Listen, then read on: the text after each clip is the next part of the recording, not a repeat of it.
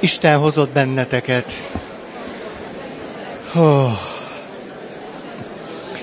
Nagyon köszöntök mindenkit.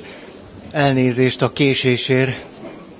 Sok órás gyóntatásból jövök, és aztán kellett még az 5 perc. Már nem nekem, a gyónónak. Nem volt szívem, kellett még neki.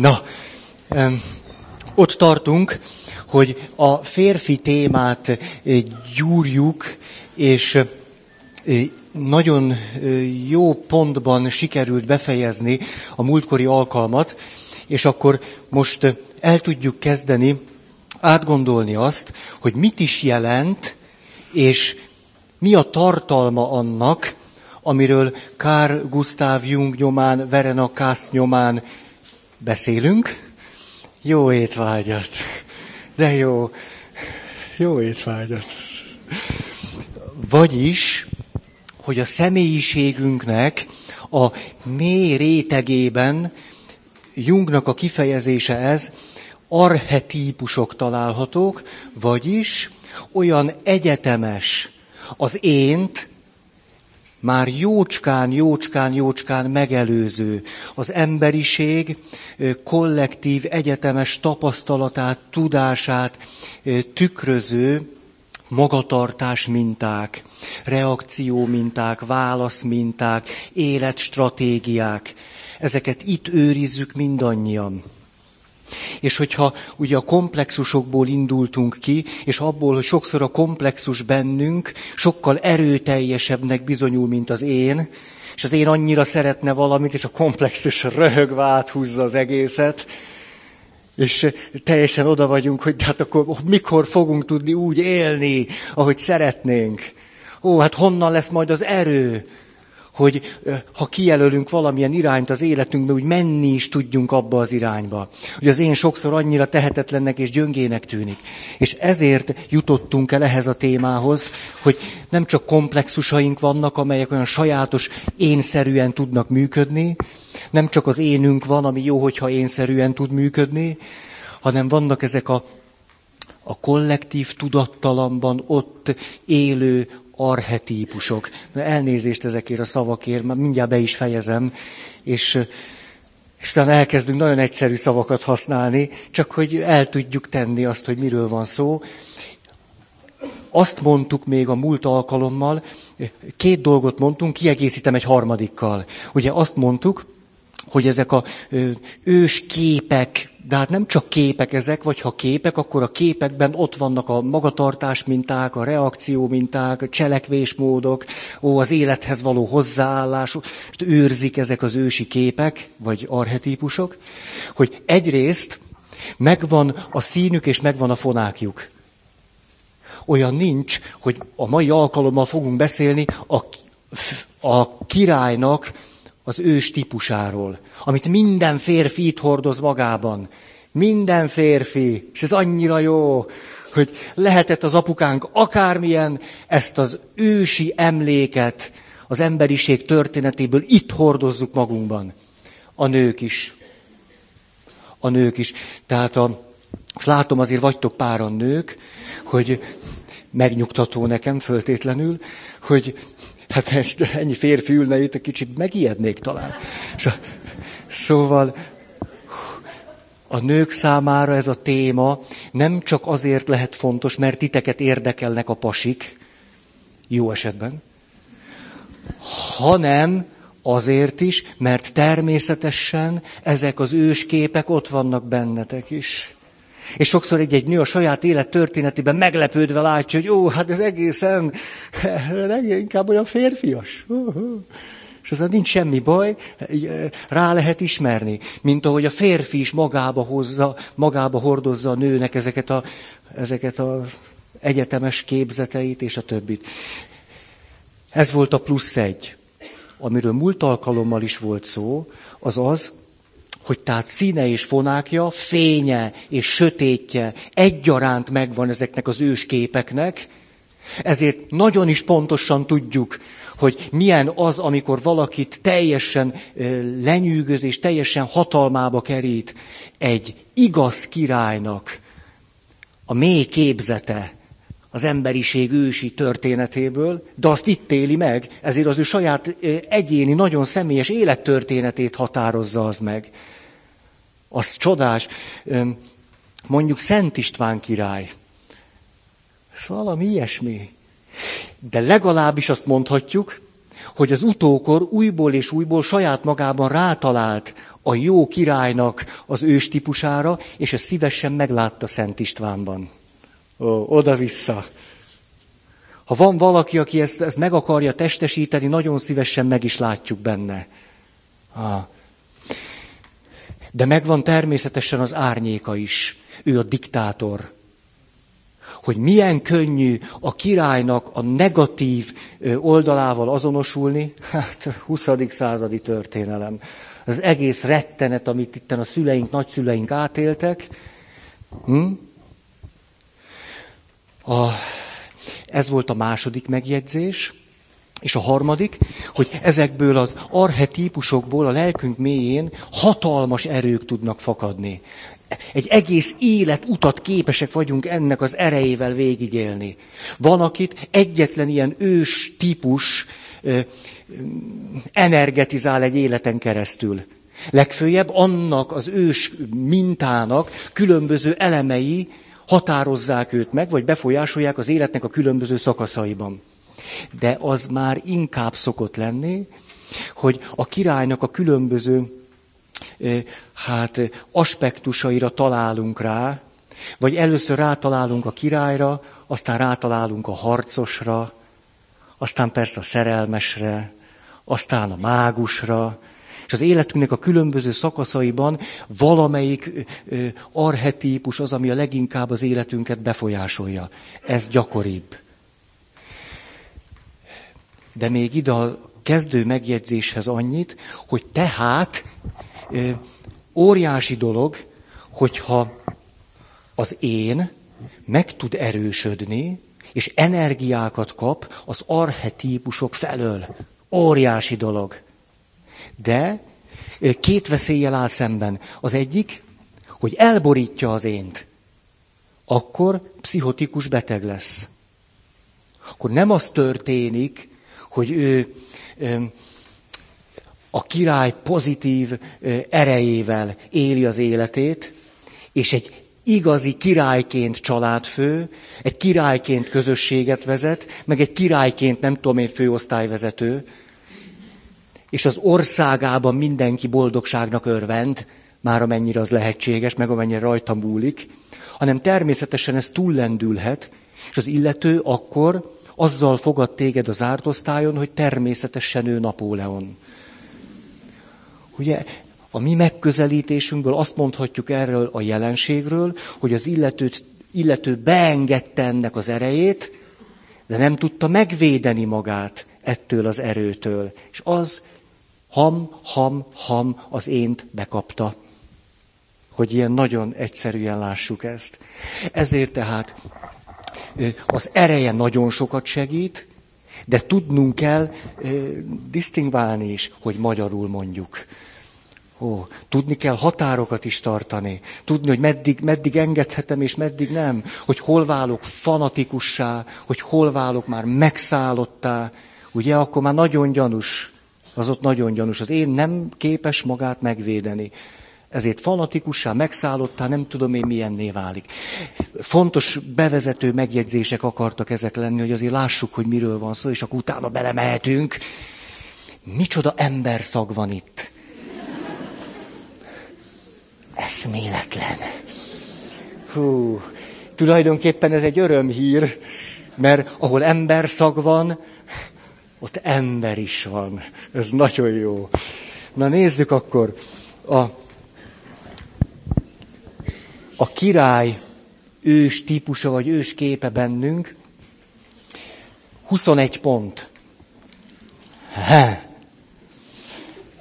Ugye, első pont, a jó királyt alig-alig ismerjük magunkban. Ha az életünkben lettek volna olyan férfiak, akiknek voltak az életében olyan férfiak, akik megtestesítettek valamit a jó királyból, majd hogy ez mit jelent, úgyis ma már bőven ki fog ez derülni, akkor ő nagyon könnyen föl tudja ismerni magában ezt a jó királyt. Ó, és sokkal könnyebben tudja átadni magát neki. Épp a Csillagok háborújával kapcsolatban beszéltünk erről, ami alapművünk, az összes rész, hogy még ott is, mint a 20. század sajátos lenyomata, hogy nem nagyon találunk benne igaz királyt. Nem találunk benne. Igaz királyfit, igen. Meg Leila hercegnőt, igen. De még nem tudjuk milyen, mikor a hercegnőből királynő lesz. Az ifjú Skywalkert ismerjük? Amikor már nem ifjú Skywalker? Én nem ismerem. Vagy ha megvannak ezek a részek, szóljatok, mert föltétlen meg akarom nézni. Mi lett vele, mikor király lett belőle? Tök mindegy, hogy hívják, hogy most királynak, vagy nem tudom, micsodának hívják. Ó. Tehát ezért magunkban ezt a pozitív királyt fölismerni nem is olyan könnyű. De egy kicsit se lehetetlen, mert olyan mélyen őrizzük magunkban, hát lehetetlen, hogy ne hallottunk, ne láttunk, ne meséltünk volna magunk is hány mesét. Mátyásról, az igazságosról, és egyébként is. Hát itt őrizzük magunkban, már komolyan elkezdett jobban dobogni a szívem, ahogy ezt kiejtettem.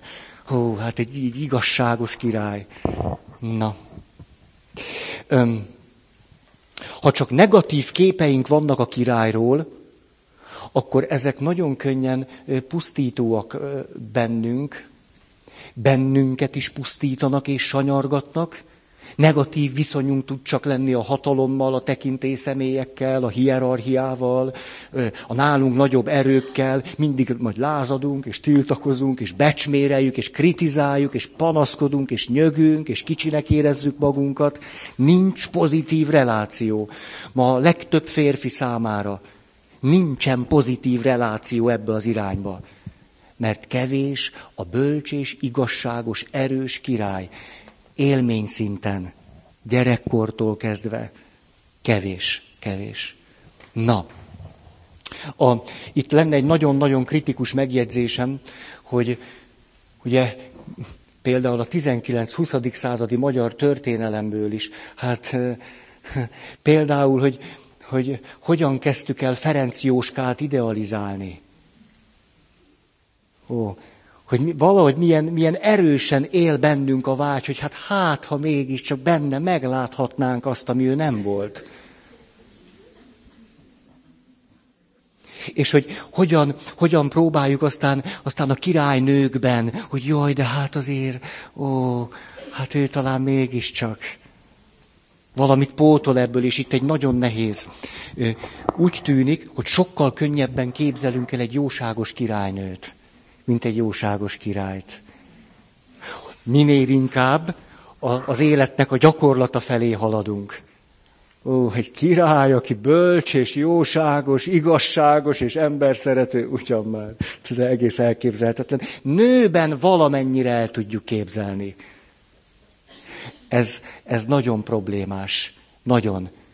Hogy szinte elképzelni sem bírunk egy ilyen férfit. Se kint, se bent. Hát ha kint nem bírom elképzelni, nem tudom leírni, akkor hogy tudna az én bennem hatni?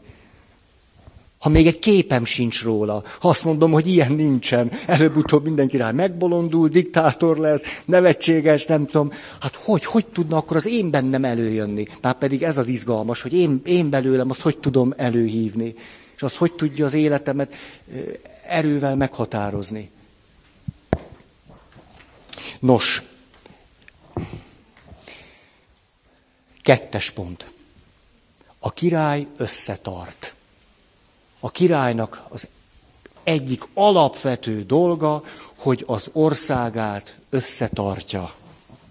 Összeköt és összetart, de főleg összetart.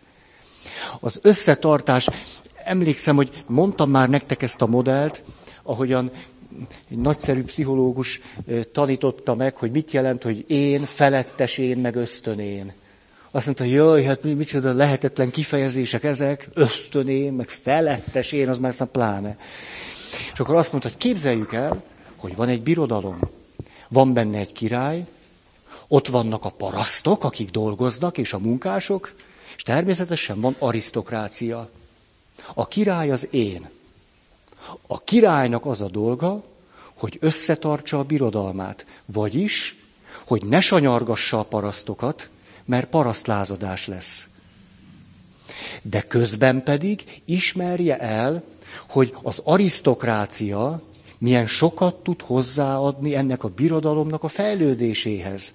Tehát őket meg ne becsülje le. És hogyha a király képes megtartani ezt a nagyon jó egyensúlyt, összetartani a birodalmát, ahol a parasztság is, meg az arisztokrácia is megtalálta a helyét, akkor ott a király valódi király tud lenni.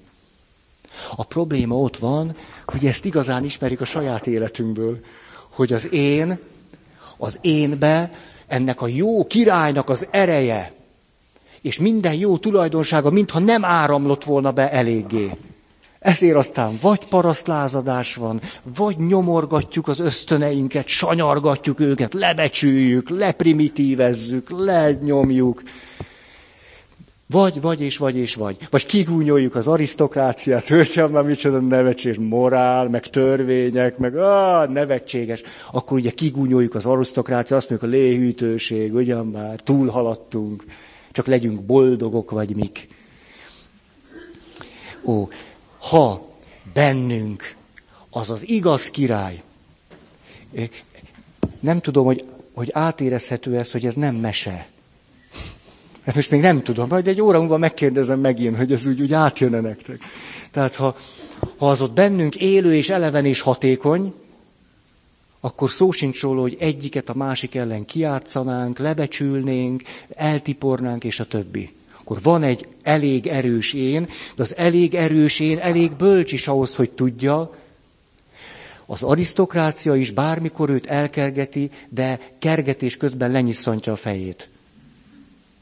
Hát hogy ne tudná megtenni? Tudunk a történelemből ilyet. Szegény Lajos. És azt is tudjuk, hogy mi történik. Nem nyiszantották le a fejét? De csak olyan rémülten néztek, mint hogyha tévedésben lennék. Lenyiszantották, nem? Kérek egy történészt.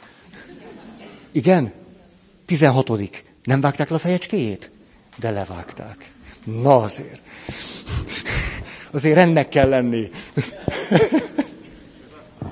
Asszonyét is. Erről nem szól a mai alkalom. Erre nem készültem. Most.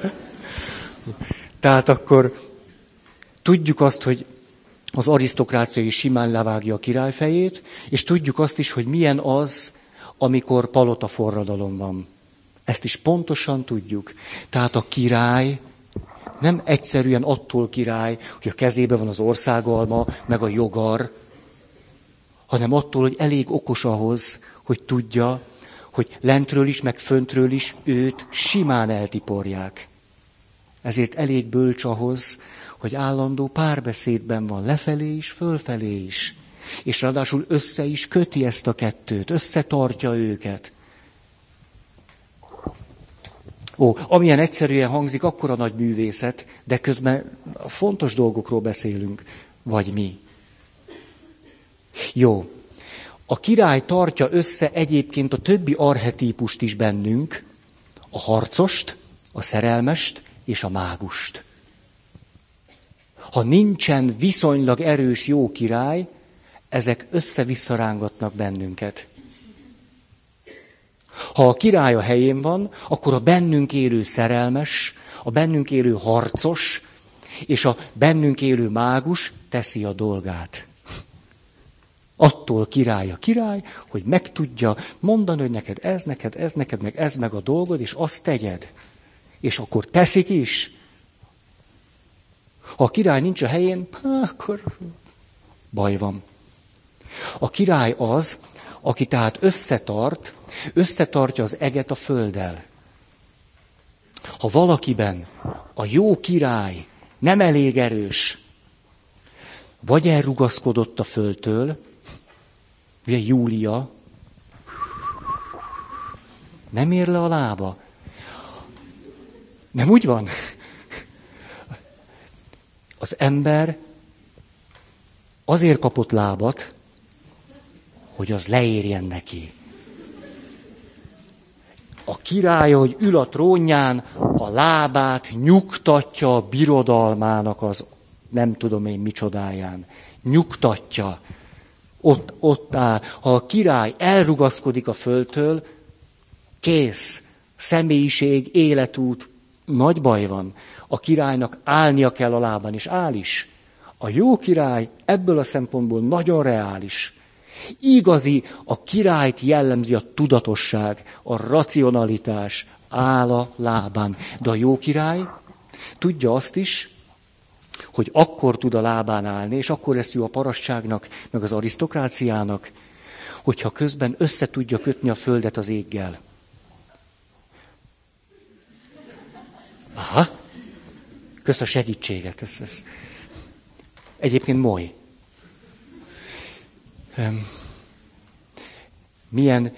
Most gondolhatunk, mondhatunk akármit, nem jutott azért, akárhonnan is jöttök eszetekbe az, hogy azért egy olyan király, aki tudja, hogy nem az övé a hatalom, hanem hogy azt Istentől kapta, és Isten nevében kell neki a szó leggyönyörűbb értelmében összetartania az országot.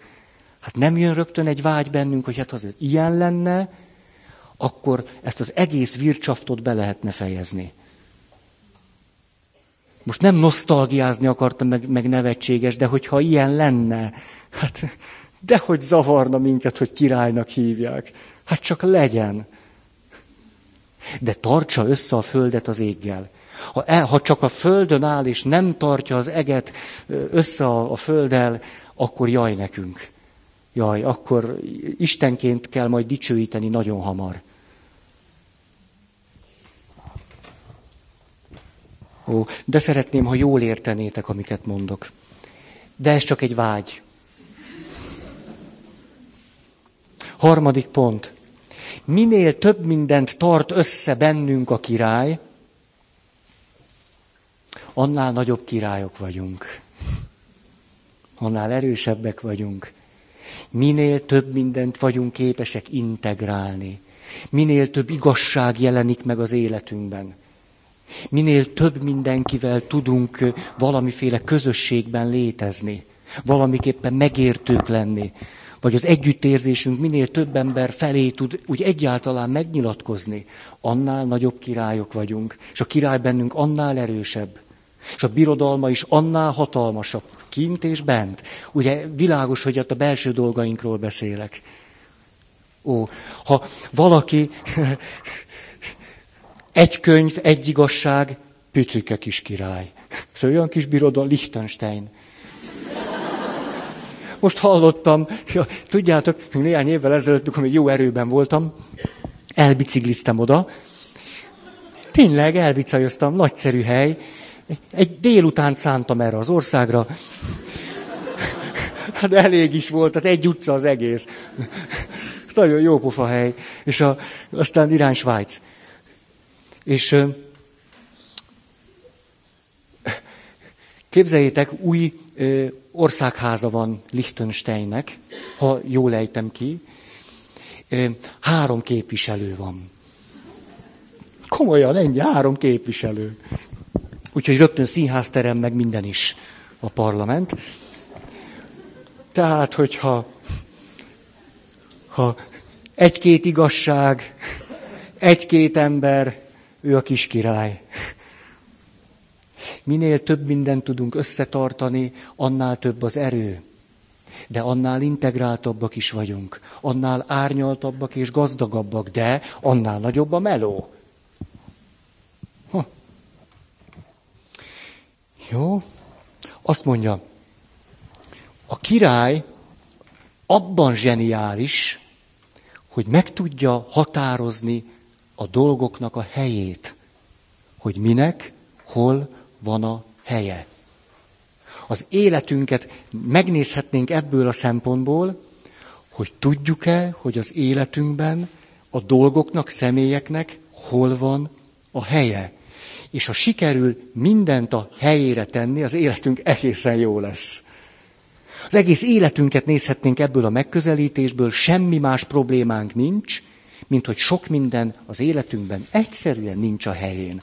A király tudja, hogy minek hol van a helye. Ezért olyan nagy. Ezért tartja ő össze a szerelmest, a mágust, a harcost ebben a birodalomban, itt benn.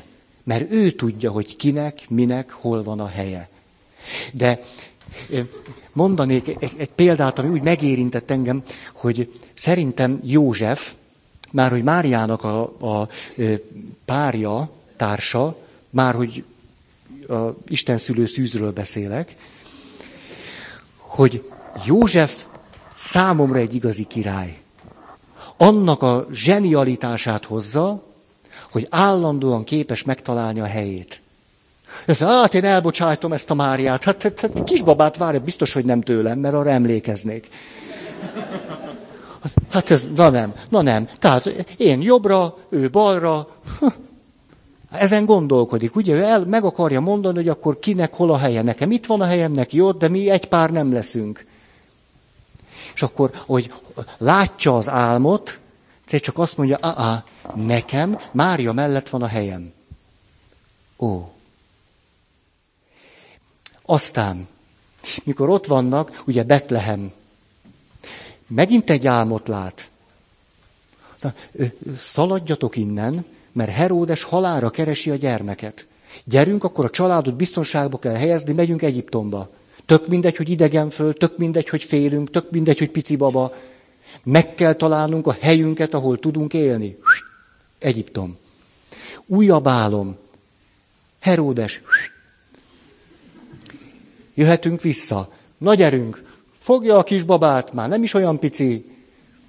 Feleségét. Nem tudom én, mire ülnek föl. De hát valamire csak fölülnek, hát szegények csak nem jöttek gyalog. És hogy a Szentírás mondja, és letelepedtek Názáretben. Ezért aztán Jézust názáretinek hívják. Mert az apukája elég okos ahhoz, hogy azt mondja, hogy akkor itt fogunk élni. Hogy el tud menni, vissza tud jönni, meg tudja először a saját helyét találni. Mária életében, kisfia életében, és képzeljük el egy ilyen pseudo-ödipusz mítoszt.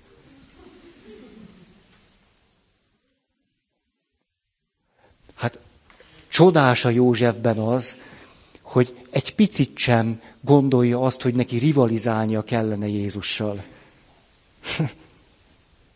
Ez a legkeserűbb tapasztalatunk tud lenni, hogy az apánkban a király nincs a helyén, ezért a nyomorult kisfiával szórakozik. Hát most mondjátok meg, ha valakiben a király a helyén van, hát az szórakozik a saját gyerekével. Hát föl sem merül. Nevelgeti az utódot. Nem szórakozik vele, meg beszól neki, meg lebarmozza, meg kigúnyolja, meg megveri. Hát hogy? Ha valakiben a király ott van. Ó, tehát József az a valaki, aki megtalálja a helyét a számára fontos emberek életében, megtalálja a helyét Isten mellett, Isten tervében, de megtalálja a helyét. Betlehem, Egyiptom, Názáret, itt áll a földön. Nekem ez nagyon tetszik. József ebből a szempontból egy igazi zseni. Már amit tudunk róla.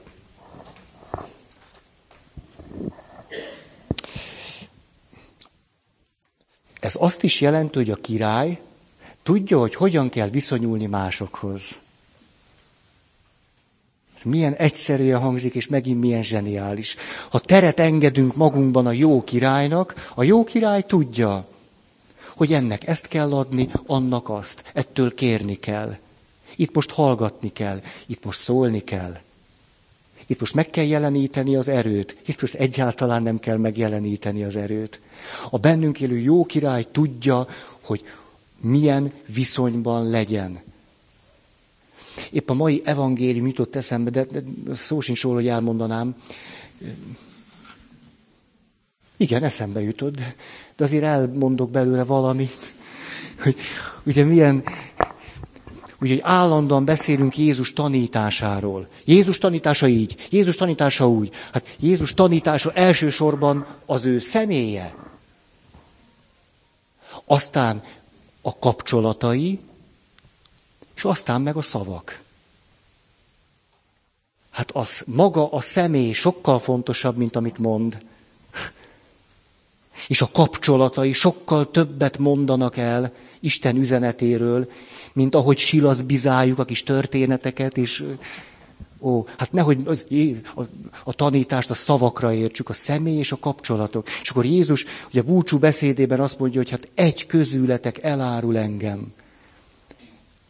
Hogy mennyire a kapcsolataiban él, és mennyire pontosan meghatározza ezeket. Tehát közületek egy. És milyen érdekes, hogy ezek a nyomorult apostolok meg egyáltalán nem ebben a világban vannak, hanem mit csinálnak? Csak nem én. Mikor Jézus 28 000-szer megmondta, hogy ez meg fog történni. Nem? Ők most 2 perccel előbb akarják tudni, hogy ki is az, és hogy ők már most tudják, és akkor szól az egyik, hogy Jánost, akkor János, te kérdezd meg, mert hogyha te kérdezed, akkor gyorsan ki fog derülni, hogy... Ahelyett, hogy meghallának ezt a gyönyörű mondatot, hogy a mester azt mondja, hát egy közületek, akivel együtt eszem, akivel évek óta együtt eszem, közületek egy. Ó, hát hogy lehet ez? Hát tudjuk, hogy lehet, de hogy ó, ez az ember elkerül a helyéről. Úgyhogy milyen szép az a kép, ahogy Jézus leülteti a tanítványokat, és mindenkinek megvan a helye, de valaki kibillen a helyéből. Na jó. Mi a királynak még a zsenialitása? Nem csak tudja a helyét saját magának, a dolgoknak, a személyeknek, a kapcsolatok, és tud viszonyulni ezekhez, hanem a király a király határozza meg a határokat. Milyen érdekes ez, most csak hallom vissza a saját szövegemet. Határozza meg a határokat. De érdekes, erre most csodálkoztam rá. Kicsit későn, már 40 fölött, de... Tehát a király az, aki azt mondja, hogy itt van a határ. Az országnak itt vannak a határai. És a rossz király az, aki esztelenül ezeket a határokat újból és újból tágítja, és nyomja kifelé. A kínai nagyfal építéséről azt mondják a hozzáértők, vagyis nem én, hogy a kínai nagyfal elsősorban nem azért épült, hogy a kívülről jövő támadóktól megvédje az országot, hanem hogy a nép ne menjen már tovább. Legkomolyabban, elég már, már így is akkora, ezt a király nem tudja egybetartani. Elég. Ha valami túl terjeszkedik azon, amit a király képes egybetartani, az egész birodalom tönkre megy. Ha meg tudta volna a király húzni a határokat, a birodalom még ma is áll. Ezt az életünkben nem tapasztaltuk, hogy nem tudjuk ideje korán a határt meghúzni, annyi nekünk elszállunk, mint a lufi. A legizgalmasabb téma, az életünk egyik legizgalmasabb témája a határtartás. Tulajdonképpen megint csak, ha egyszer milyen szép lenne, nagy böjt van, a nagy hét, rászánnátok egy fél napot, életem és a határaim. Ez egy olyan zseniális téma, az egész életet le lehetne írni ebből a szempontból. Hogy egy pici csecsemő, ahogy nincs határ közte meg az anyukája között, ezt nem is akarja, hogy legyen. De kénytelen megtanulni. Kénytelen, hogy vannak határok. De hogy ezek a határok néha el tudnak tűnni, és egy mély egység tud létrejönni. De aztán a határoknak megint vissza kell állniuk. Ugye hát a szerelemnek ez a romantikus mítosza, ami beleng bennünket, ugye azzal próbál csalogatni, hogy lehetséges az, hogy te majd most valakivel úgy leszel szerelmes, hogy akkor eltűnnek a határok, megvan a nagy egybeolvadás, és ennek sose lesz vége. Ó, de gyönyörű. Egy évig. húzhatod még másfélig, ugye, tehát tudunk trükközni, hogy a szimbiótikus szakasz még egy kicsit, még, ez most annyira jó. És utána ha tetszik, ha nem, a határok fölállnak. De ez nekem is volt. Ha valaki a szerelemnek ezt a sajátos mítoszát bekajálta, akkor, mint a Pac-Man. Szerettétek azt a játékot régen? Ette a kis cserkókat. Nagyon, nagyon szerettem azt a játékot, mert elég primitív volt ahhoz, hogy képes voltam játszani. Szóval aztán, hogy az anya elmegy és visszajön. Hogy a kisgyerek 2 évesen elmegy és visszajön. Micsoda játék. Hát az életkornak egy fontos szakasza. Úgy az eltávolodás, újra közeledés. Ez a határ, játszik a határokkal, hogy ezt én is meg tudom határozni. Nem iszonyú jó. Eddig voltam a rácsos ágyban, és az anyám mondta meg, hogy a határ most. És most én fölállok a kis puha talpamra, 25-ször elesek, de most én távolodok, közeledek. Micsoda élmény! Az egész életünkben ezzel játszunk. És nem találjuk a határokat. Ó, hát az egész életünk ez. Meg tudjuk-e találni a helyes határokat? De nagy művészet, ez a király bennünk tudja. Pontosan tudja. Tudja. Hát gyónt, egy idős valaki nálam. Ugye így név nélkül, arc nélkül, csak a következőt mondhat, ez zseniális. Azt mondja, tudod, az történt az életemben, hogy leléptem az útról. Ugye a király az, itt volt az út, innentől idáig. Ezen kellett volna mennem. Leléptem az útról. Emiatt elvesztettem az igazságot, aminek a következtében tönkrement az életem. Ugye nyilván ez az én vagyok az út, az igazság és az élet, ahogy Jézus mondja magáról, és ez a férfi 70-valahány évesen így foglalta össze az életét. Letértem az útról, elvesztettem az igazságot, és tönkretettem az életem. Jó, ez nagyon brutális így. Nincs így. De mindegy, ezt neki most át kell élni. Ezen át kell mennie. Hát ezzel kezdődik, hogy letérek az útról. Egy határt átlépek, amit nem kellene átlépni. Mindig erről van szó. Most aztán nehogy végigvegyük a személyiségfejlődést, de végigvehetnénk, hogy az életünkben hol. De olyan is van, hát nem csak az lehet probléma, hogy állandóan átlépem a határokat. Többet iszok, többet eszek, többet nem tudom én mi.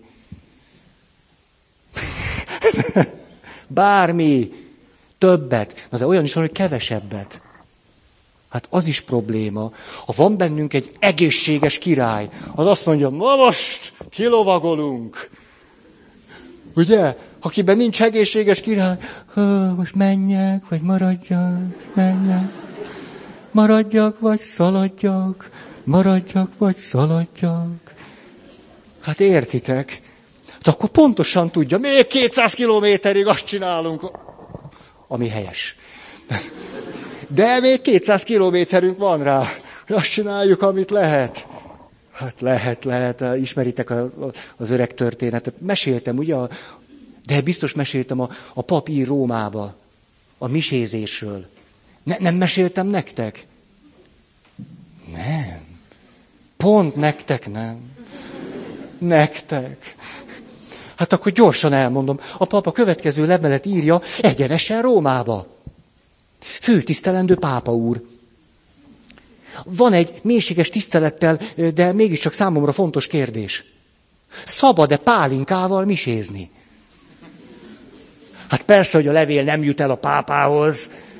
Ugye rögtön a alacsonyabb szinten megválaszolják, és nyitja ki a borítékot, 3 mondat, és nagyon szigorú levél, azt mondja, pálinkával nem lehet misézni. Egyszerű papbácsi elolvassa, azt mondja, ír egy újabb levelet. A levél tartalma a következő. Főtisztelendő főhatóság. Fő hatóság. Nem azt kérdeztem, hogy lehet-e, mert lehet, én kipróbáltam.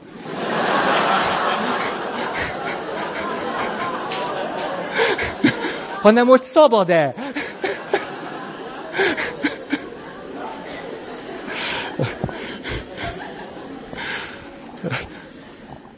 Okay. Lehet, szabad. Ezek is határok. Lehet, szabad. Ugye, mentálhigiénés szakemberek képzésében vagyok benne. Már nem is tudom. 9 éve. És ugye a mentálhigiénés szakemberek, hogyha egyetlen dolgot megtanulnak a 6 fél év alatt. Egyet! De te is az vagy. Nem az... Ha egyet 6 fél év alatt, ez pedig az, hogy képesek a határokat tartani. Ha ezt megtanulták, nem volt hiába a 6 fél év. Hogy tudják, hogy hol vannak a kompetencia határok, én határok, szakmaiság határai, a felelősségvállalás határai. Hát ezt valaki tudja, boldog lesz ezen a földön. Hát ebbe megyünk teljesen tönkre, hogy a felelősség határait rossz helyen húzzuk meg, kompetencia határainkat rossz helyen húzzuk meg. Ugye az anyám még mindig bele akar szólni abba, hogy rossz helyen húzta meg a határt anyuka, odébb a fallal, ezt itt leromboljuk szépen, és kicsit odébb. Ez az egész életünk határ. A király az, aki tudja, hol a határ. Ez. És meg tudja azt húzni, és azt tudja mondani, hogy eddig, és nem tovább. Na jó.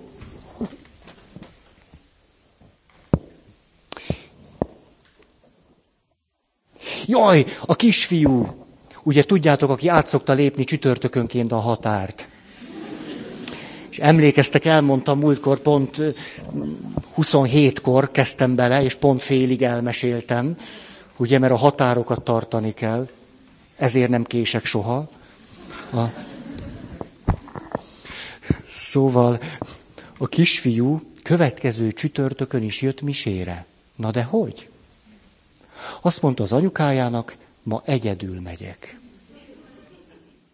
Ami azt jelentette, hogy a nővérével, de hát az már egy kisfiúnak, aki 5 éves, az azt jelenti, hogy egyedül, nővére ministrált, kisfiú anyuka nélkül, egyedül az első padba.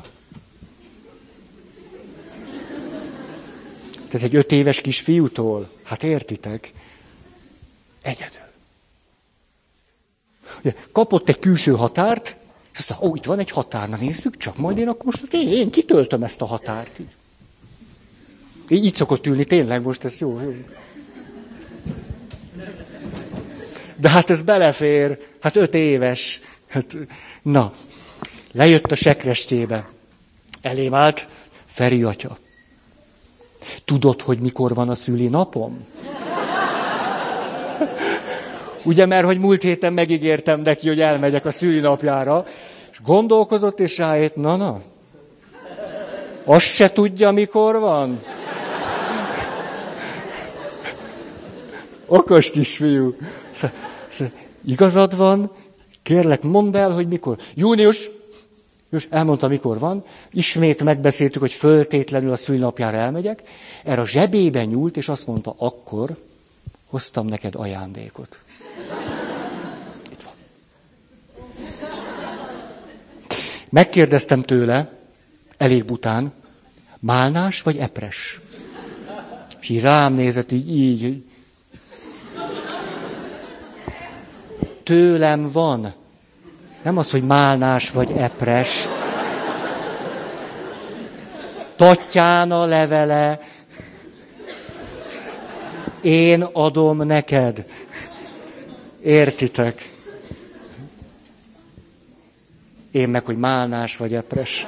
Hát ezért kár volt. Ezért kár volt. De hát, na ja. Azóta hozom ezt a cukrot, ez nagyon nem. Mert nem tudom, hogy málnás vagy epres. Hát persze. De az epres sokkal jobb. Na jó.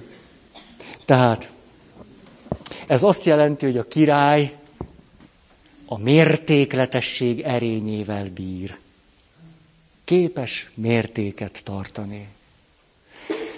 Van egy indiai mondás, azt mondja, mindig úgy egyél, hogy a gyomrod 1/4 maradjon üres. Ez szép. Ha.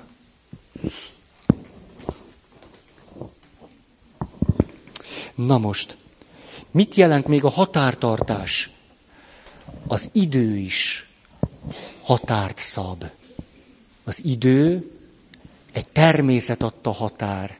De nagy dolog az, ha valaki ezt a határt képes folyton folyvást az életében tiszteletben tartani. Jött hozzám valaki, 70 éves pedagógus, azt mondta, Feri atya, akármilyen furcsán is hangozhat neked, de én még sose késtem.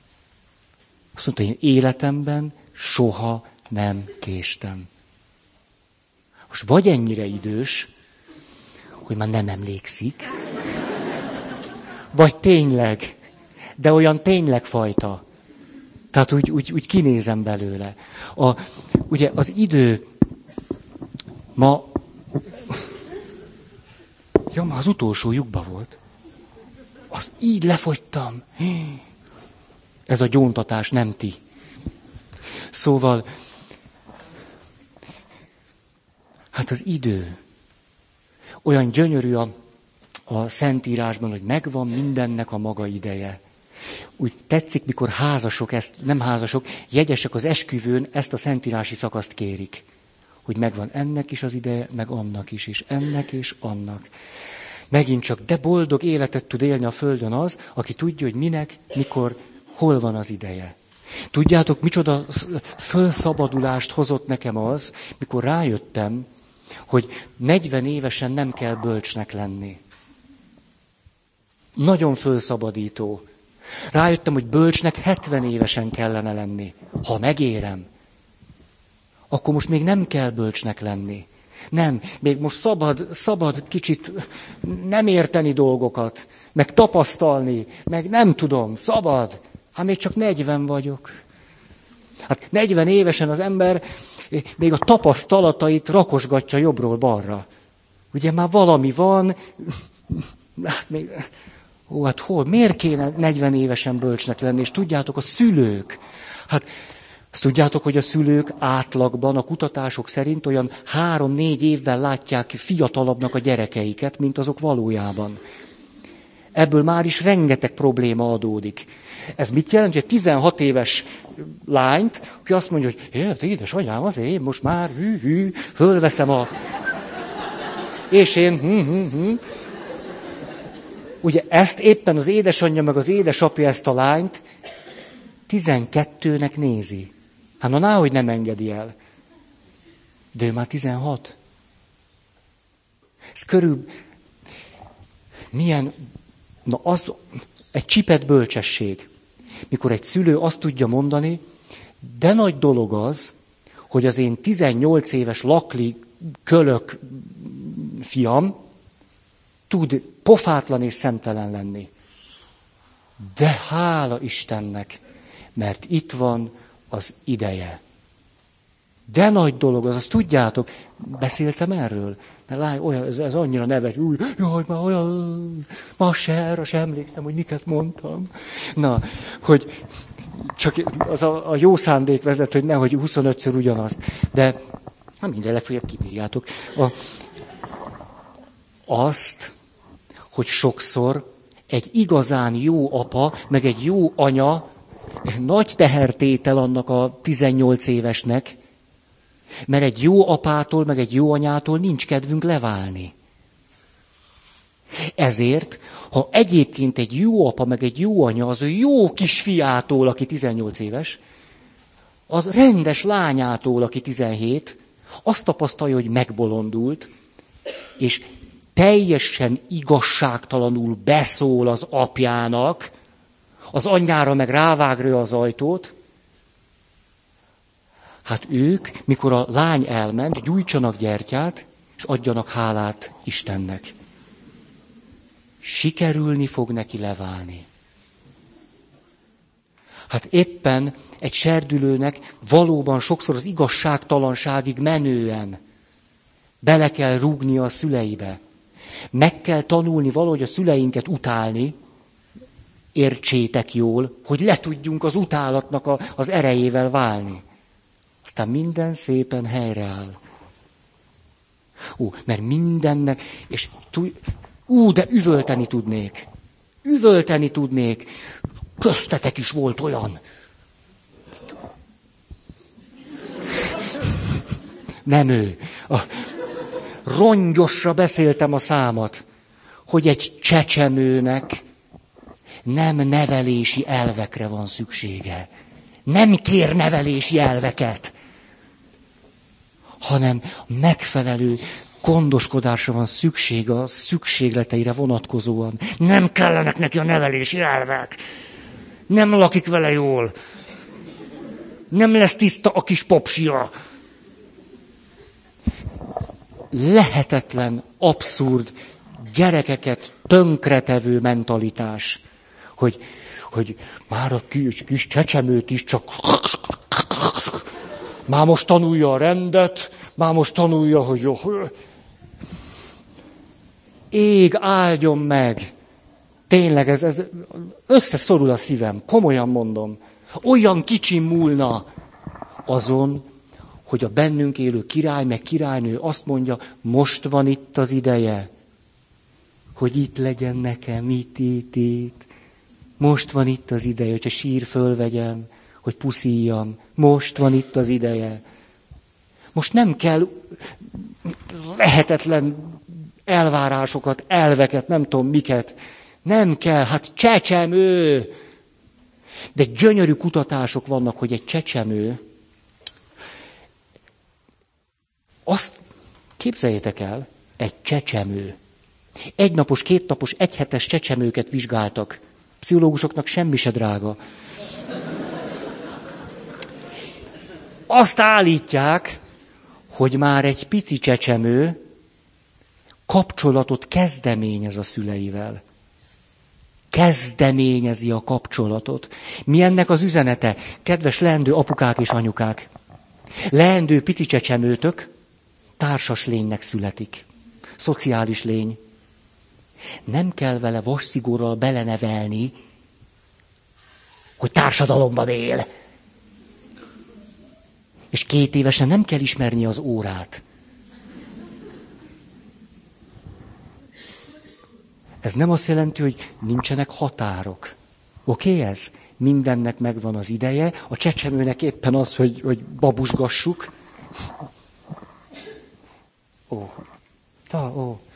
Viszonylag keveset köhögtök, meg trüsszögtök. Nem, allergia szezon elindult, tehát ahhoz képest nagyon jól vagytok. Örülök ennek.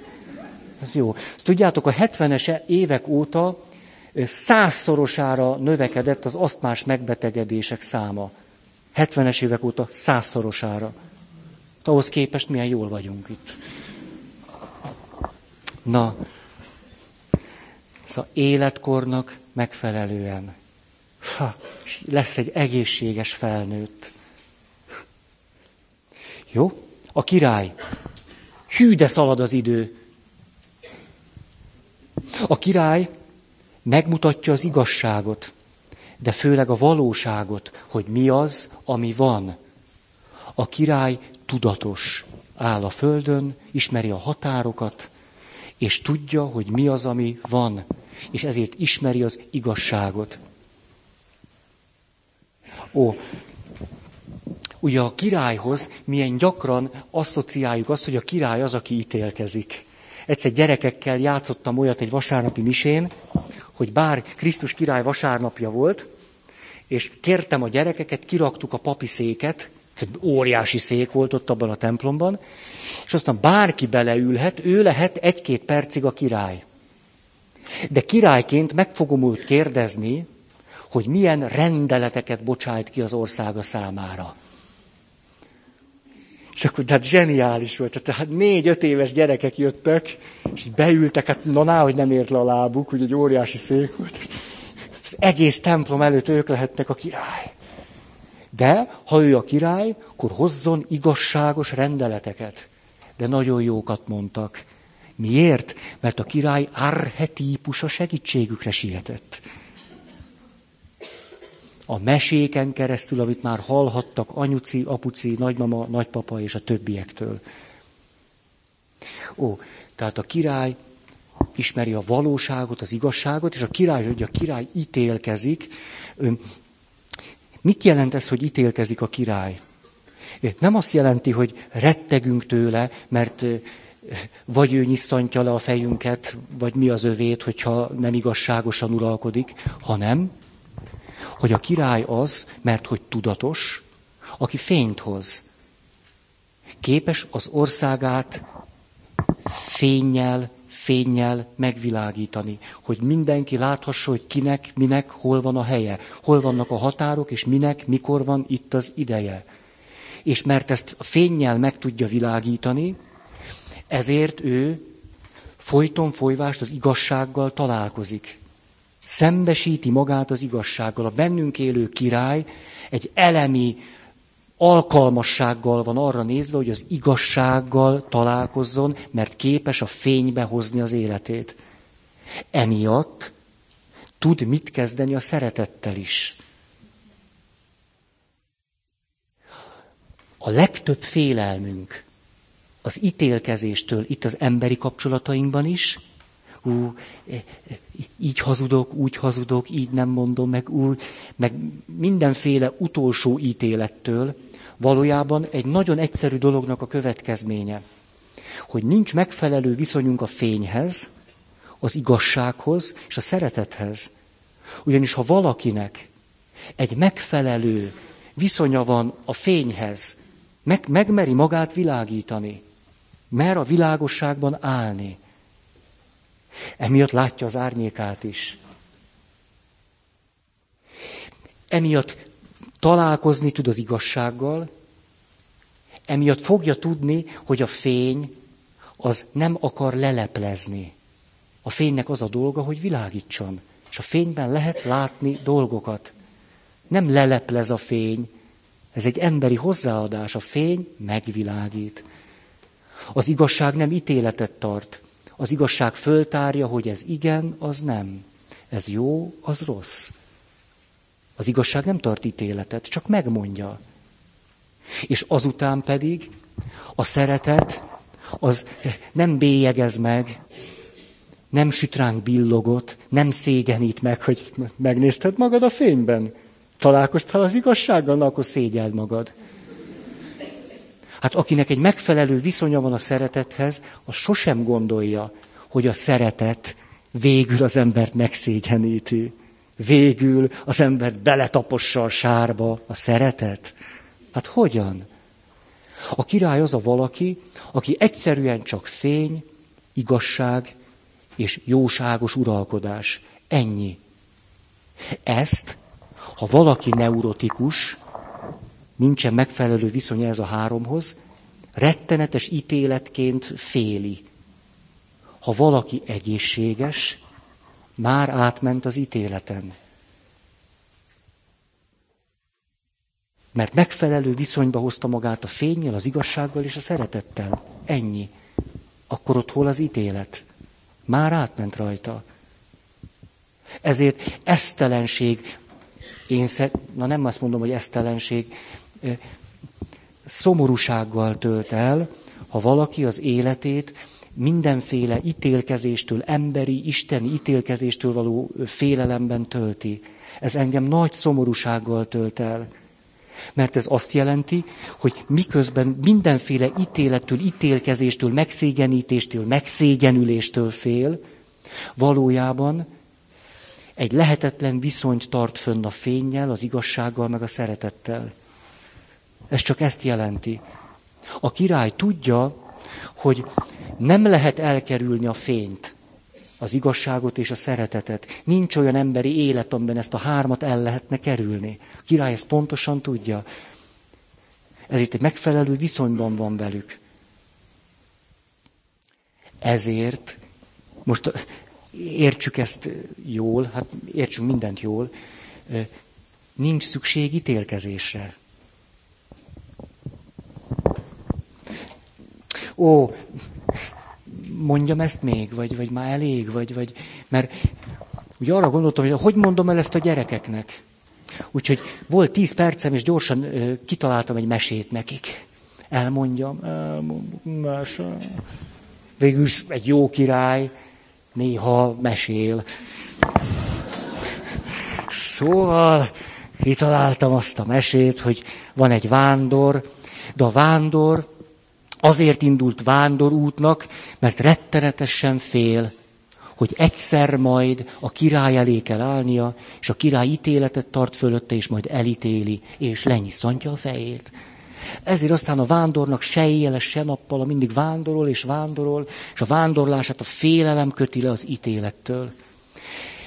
Akkor egyszer csak, ahogy vándorol, betér egy faluba, és a faluban találkozik valakivel, aki azt mondja, te, hát látom, hogy te hogy bolyongsz itt év és évtized számra, hát él itt az egyik hegyen egy bölcs remete. Menj el ahhoz a bölcs remetéhez, az tud neked segíteni. És akkor a bölcs remeteihez elmegy, a bölcs remete azt mondja, ide figyelj, vándor, én tényleg tudok segíteni, de 3 próbát ki kell állnod. Érzitek ezeket a mesei motívumokat. Hát a gyerekeknek nem lehet akármit adni. 3 próba. Kiállod-e? Hát persze, hogy kiállja, mert már annyira rettenetes az élete, hogy fél, és retteg, és szorong, és nem bír aludni, és antidepresszáns szed. Hogy... És mert azt mindenhol lehet kapnia. Na és akkor bemegy az első terembe. Mindegyik teremben csak egyetlen valami van. Hát hogy a gyerekek, mi lehet az egy valami? Mindenhol csak egy valami. Az első teremben mit gondoltok, hogy mivel találkozik? Csak a gyerekeknek ki kellett találni. Mit gondoltok, kitalálták-e? Kitalálták 1 perc alatt. Az első teremben egy tükör van. De a mesét úgy találtam ki, az első teremben sötét van, tapogatózik, és meg kell találnia a gyufát. Ő neki kell meggyújtania a gyertyát. Gyufa, gyertya, azt neki kell meggyújtani, helyette senki nem gyújtja meg. És akkor meggyújtja, akkor látja, hogy a teremben egy tükör van, és abba bele kell néznie. És nézi magát, és hát persze mindig ettől félt, hogy egyszer majd... És retteg, és azt mondja, szörnyű, de hát még van 2 terem. És kérdeztem a gyerekeket, hogy mit gondoltok, bemegy a második terembe? Hát be akarták, hogy menjen. Hát vágytak rá, hogy bemenjen. Na, akkor bement a második terembe, ott egyetlen egy valaki volt. Nem tárt személy. Hát, ezt úgy is kitaláljátok. A gyerekek olyan gyorsan kitalálták, elsőre kitalálták, mondhatnám. Hát, Jézus volt a második teremben, és azt kérdeztem, hogy szerinted erre a vándorra milyen tekintettel néz? Hát kitalálták, hogy szeretettel néz rá. Tehát először tükör, Jézus szeretettel néz rá, akármit is látott ott meg a tükörben. 3. terem. A 3. teremben egyetlen boríték van, az egyetlen borítékban egyetlen lapocska, és az egyetlen lapocskán egyetlen kérdés. Vajon mi? Nem ez. És a vándor kinyitotta az egyetlen borítékot, kivette belőle az egyetlen lapocskát, és elolvasta az egyetlen kérdést, ami nem volt más, mint... A kérdés így szólt. Nézzük csak, ezt 5 percig nem bírom csinálni. A kérdés így szólt, hát ezek után bízol-e bennem, és szeretni fogod-e az embertársaid? Ez az egy kérdés volt benne. Aláírás Jézus. Ezek után bízol-e bennem, és szeretni fogod-e az embertársaid? Na de most jön a csattanó. Kijöttünk a 3 teremből, és azt gondoltam, hogy hát. Mit gondoltok, hogy folytatódik ez a történet, illetve hát mondhatjuk is azt, hogy hogyan fog befejeződni. Kisfiú jelentkezik, gondolkozás nélkül, azt mondja, a főhős meghal.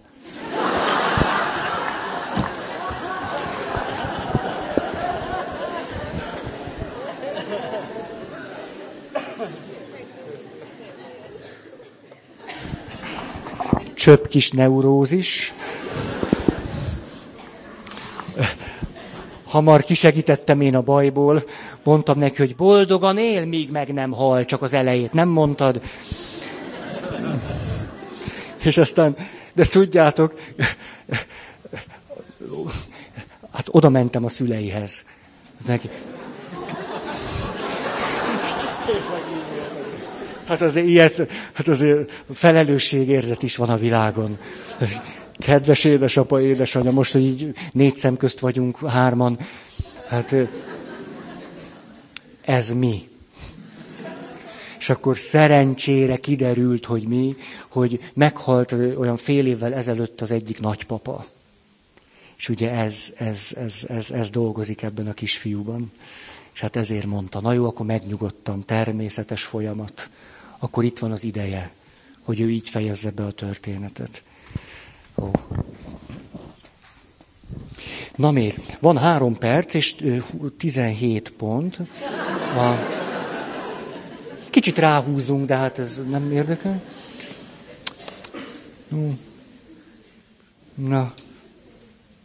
6. pont. A király rendet tart és ad, békét teremt. A király az, aki a birodalmában képes rendet tartani. Békét teremt. Záró mondatom, a király, mert elég erős, és sok mindent tart össze, tudja, hogy mikor, minek van az ideje, és hol vannak a határok, ezért a király képes lemondani a nyugalmáról a béke érdekében. Hát ez... Az lehetetlen, hogy valaki a szív békéjéhez eljusson, ha állandóan nyugalmat akar magának. Olyan nincsen. Nem a király pontosan tudja, hogy királynak lenni elég nagy macera. Így van, macera.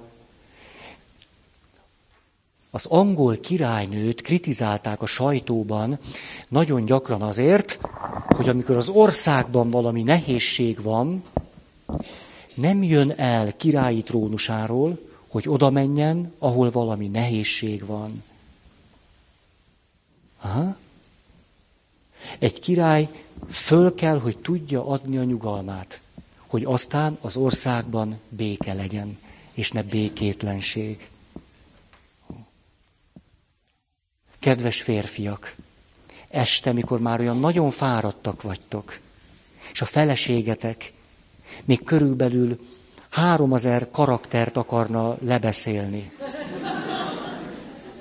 Kiszámolták, tudjátok, férfi 3000 karakter, nő 7000 karakter. Tehát ha a nő például a pici gyerekekkel van, mondjuk akik közül egyik se beszél még, olyan karakter kimondási éhsége van, ha békét akarsz, add föl az esti nyugalmadat, de annak egy részét mindenképp, mert ennek itt van az ideje. Ott van az ideje, hogy beszélj a feleségeddel, ami azt jelenti, hogy hadd mondja. Hát te már régen túl vagy a 3000-en, ő meg még csak 4000-nél tart. Tehát ő még mondja és mondja. Egy bölcs király képes föladni a nyugalmát, hogy aztán békében... Na, cup. Jó éjszakát mindenkinek!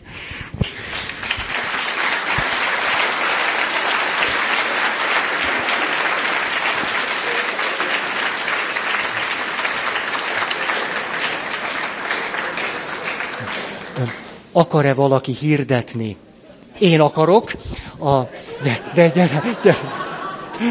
Gyere. Csak egy mondatot akartam, hogy jövő kedden is leszünk.